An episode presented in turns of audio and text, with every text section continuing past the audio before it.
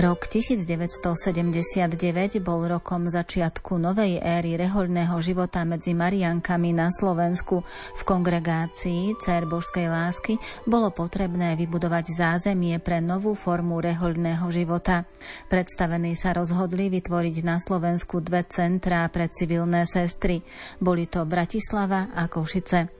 O pôsobení sestier Marianok v civile nám dnes porozpráva sestra Daniela Bezdedová z kongregácie Cer Božskej lásky. Zaznie hudba podľa výberu Diany Rauchovej. O zvukovú stránku sa postará Peter Ondrejka a nerušené počúvanie vám praje Andrá Čelková.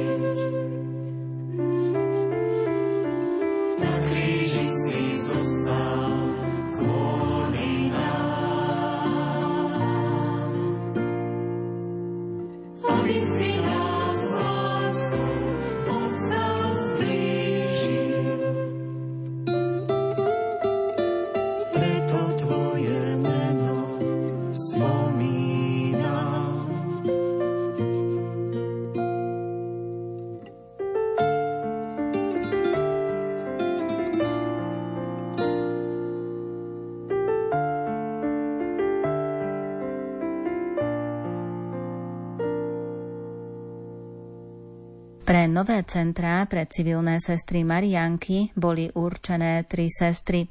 V Bratislave sestra Mária Ľudmila Bartošová, v Košiciach sestra Mária Felicita Zvenglíková a sestra Mária Alexandra Pustajová.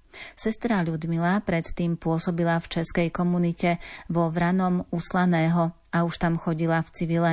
Sestra Felicitas bola odvolaná z Hajnic, kde pracovala s fyzicky a psychicky postihnutými deťmi. Prvou vecou, ktorú museli sestry predstavené Felicitas a sestra Ľudmila riešiť, bolo ubytovanie, kde budú bývať oni a kde ubytujú prichádzajúce sestry alebo kandidátky. Druhou bolo vysporiadať sa so situáciou, ktorá nastala. Sestra Maria Felicita svoj príchod do Košíc v civile opisuje tak, že napriek tomu, že nebolo ľahké zohnať ubytovanie, hľadať nové povolanie v meste, zamestnanie, kde skoro nikoho nepoznáte, cítila, že toto dielo si riadi Boh a že jeho milosť je všade prítomná. Najväčšia zmena bola asi v tom, že na jej pôsobiskách v Čechách vždy zdieľala početnú komunitu so sestrami a tiež pochádza z mnohopočetnej rodiny. Do Košic prišli len dve, tak preto to bolo pre ňu náročné si zvyknúť žiť v menšej komunite. Rovnako aj tá práca. V Čechách chodila v habite a pracovala so svojimi spolusestrami. Tu sa zamestnala v ústave pre deti so špeciálnymi potrebami a pracovala medzi samými civilistami. Deti tu boli na dennom pobyte a týždennom, ale aj na dlhší čas. Počas leta boli doma, vtedy mala sestra Felicita viac času na svoje apoštolské pôsobenie. Z lásky a pre lásku stvoril si svet, z lásky a pre lásku je víno chlieb, z lásky a pre lásku chádzaš tam sám, z lásky a pre lásku dnes ti ho dám. Tak spojme si srdcia a zahoďme hnev, bez lásky v dušiach znie falošne spev. Boh je tak náročný, nežiada obetu, to pravou obetou som ja a ty. Z lásky a pre lásku si svet, z lásky a pre lásku je víno a pre lásku chádzaš tam sám, z lásky a pre lásku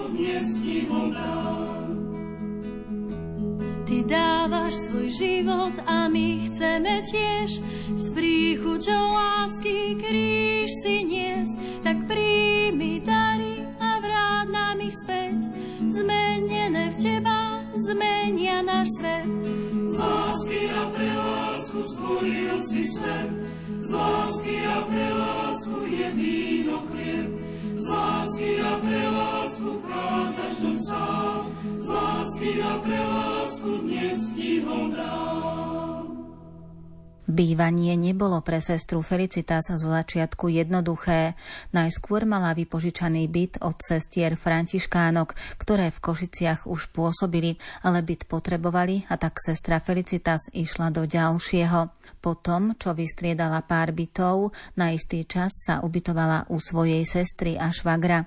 Sestra by si ju tam aj nechala, ale Felicitas cítila, že takto nebude môcť vykonávať svoju košickú misiu. Po dohode s predstavenou začala hľadať vhodný dom a ten sa aj našiel. Našli dom na kúpu v Košiciach juh a nakoniec sa zistilo, že bývalým majiteľom je jeden z hlavných príslušníkov štátnej bezpečnosti. Kúpa sa napriek tomu podarila a sestry mohli začať a prerábať.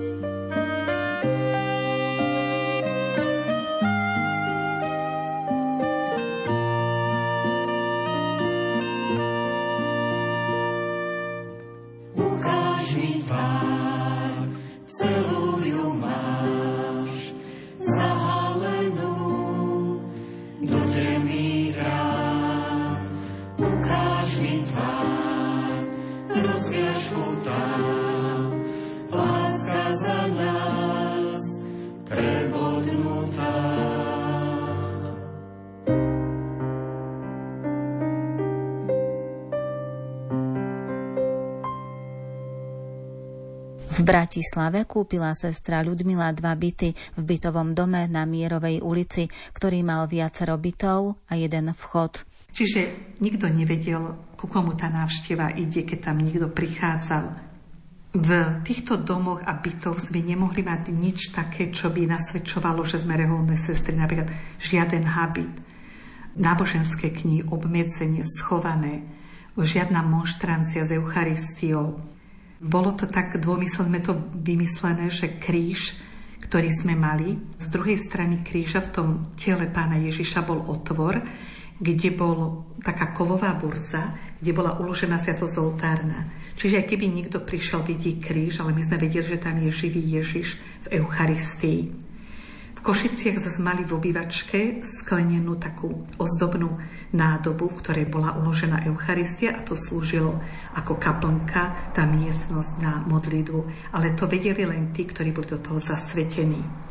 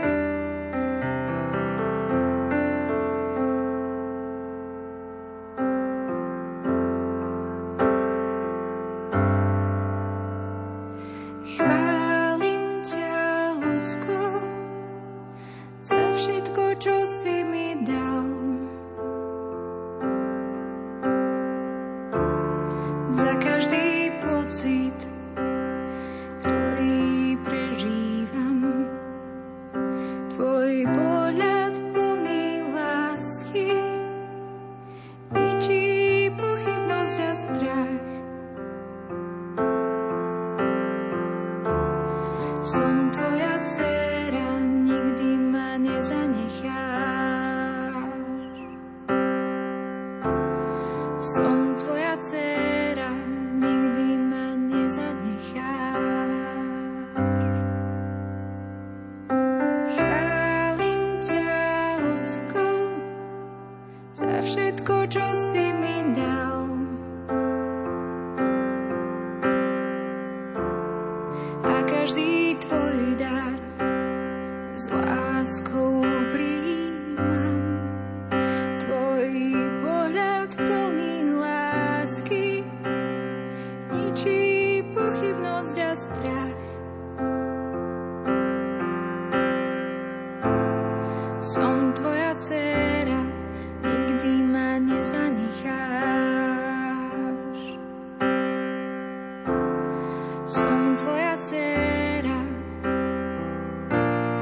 Some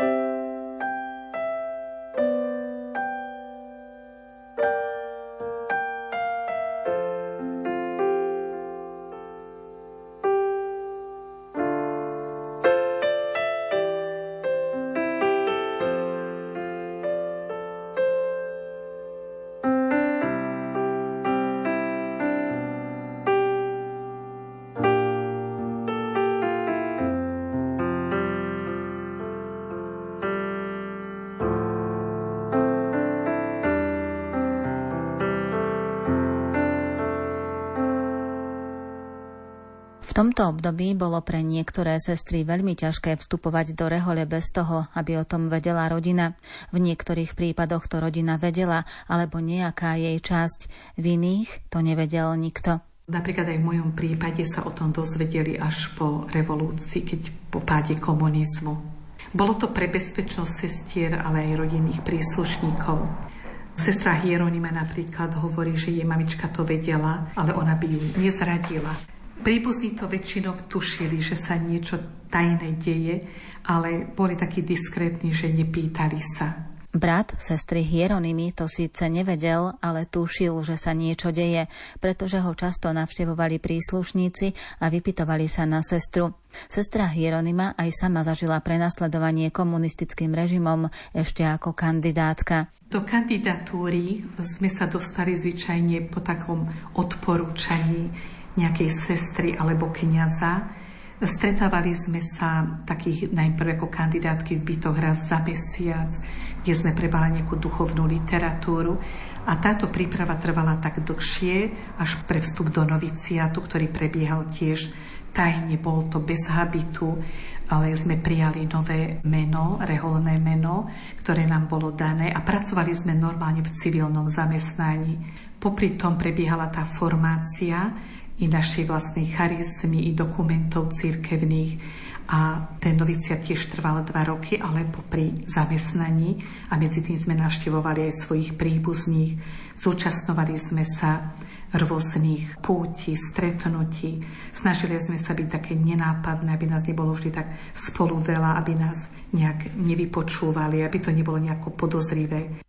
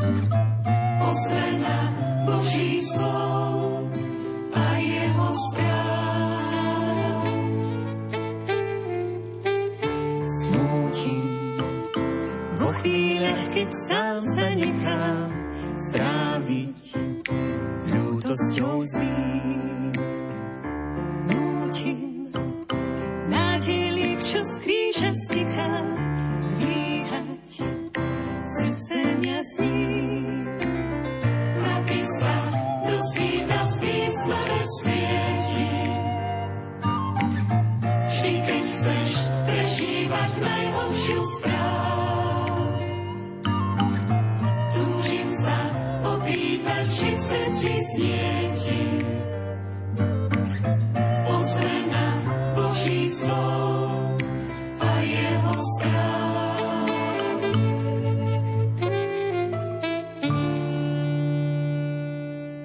Sestra Hieronima sa do kandidatúry k sestrám kongregácie Cer Božskej lásky dostala vďaka sestre Uršulinke, ktorá organizovala v Košiciach tajné stretnutia pre mladé dievčatá za zamknutými dverami. Jedného dňa, keď prišla sestra Hieronima na stredko, bola tam aj jedna slečna v bielom roláku a nohaviciach. Na druhý deň sa stretli a slečna povedala, že je rehoľná sestra. Bola to sestra Felicitas. Odvtedy chodila Hieronima k sestrám Mariánkam do domu na Omskej ulici častejšie a sestra Felicitas ju posielala aj na rôzne stretnutia. Po troch rokoch kandidatúry dostala predvolanie na políciu. Na druhý deň tam prišla a začal krížový výsluch. Jeden sa jej pýtal to, druhý niečo iné. Chceli jej strhnúť rúženec z prsta. Pýtali sa jej na kláštor, na kňazov, vysmievali sa jej. Ale Hieronima vedela, že nesmie nič povedať, hovoriť len neviem, nepoznám, nepamätám sa. Po prepustení bola stále prenasledovaná. Počas jedného roka sa každý mesiac s perinou a základnými vecami stiahovala električkou po celých Košiciach. Nedali jej pokoj ani na pracovisku, chodili za ňou a presviečali ju, aby nešla na púť. Dokonca na jednej púti v Šaštíne sa odpojila od skupiny a šla o kľukov, pretože ju prenasledovali a nechcela, aby mali aj iný problém. Kvôli týmto peripetiám nemohla Hieronima bývať so sestričkami, aby ich neprezradila. Bolo to veľmi náročné. Tiež sme striedali to bývanie, že aby nás nebolo tam veľa, ale na spoločné stretnutie ako za svetú spoveď a duchovné vedenie, štúdia sme sa za ten raz za týždeň, raz za dva týždne stretli.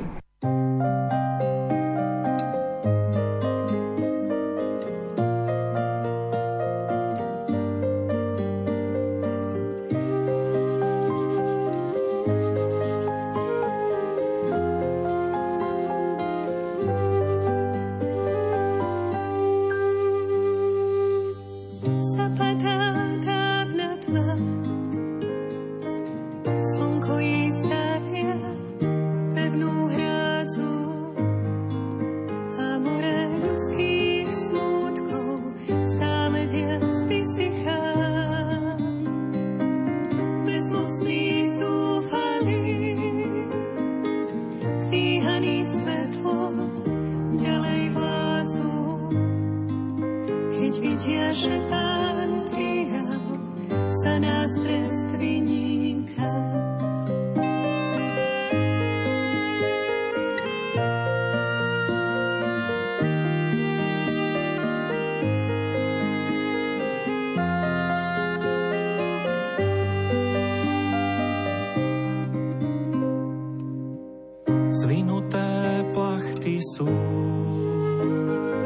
svetkami, že syn živý vstáva a jas od vykúpených šíri sa pod svetím.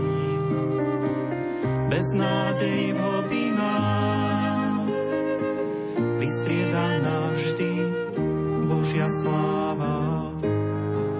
Prechod cez úzkosť smrti Ježiš rád posvetí.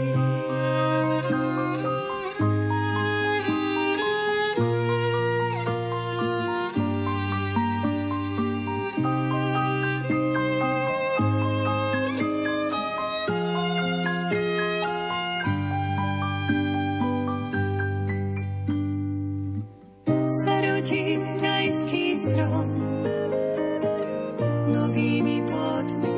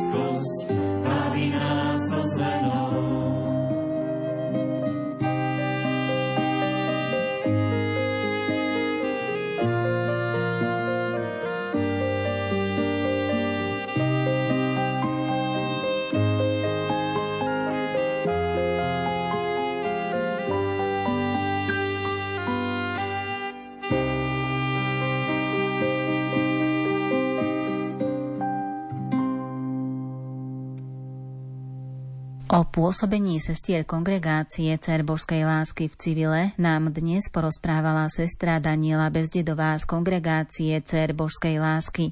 Na budúce vám prinesieme aj ďalšie spomienky sestier Marianok na život bez rehoľného habitu. Dnes zaznela hudba podľa výberu Diany Rauchovej. O zvukovú stránku sa postaral Peter Ondrejka a za pozornosť vám ďakuje Andrá Čelková. poznať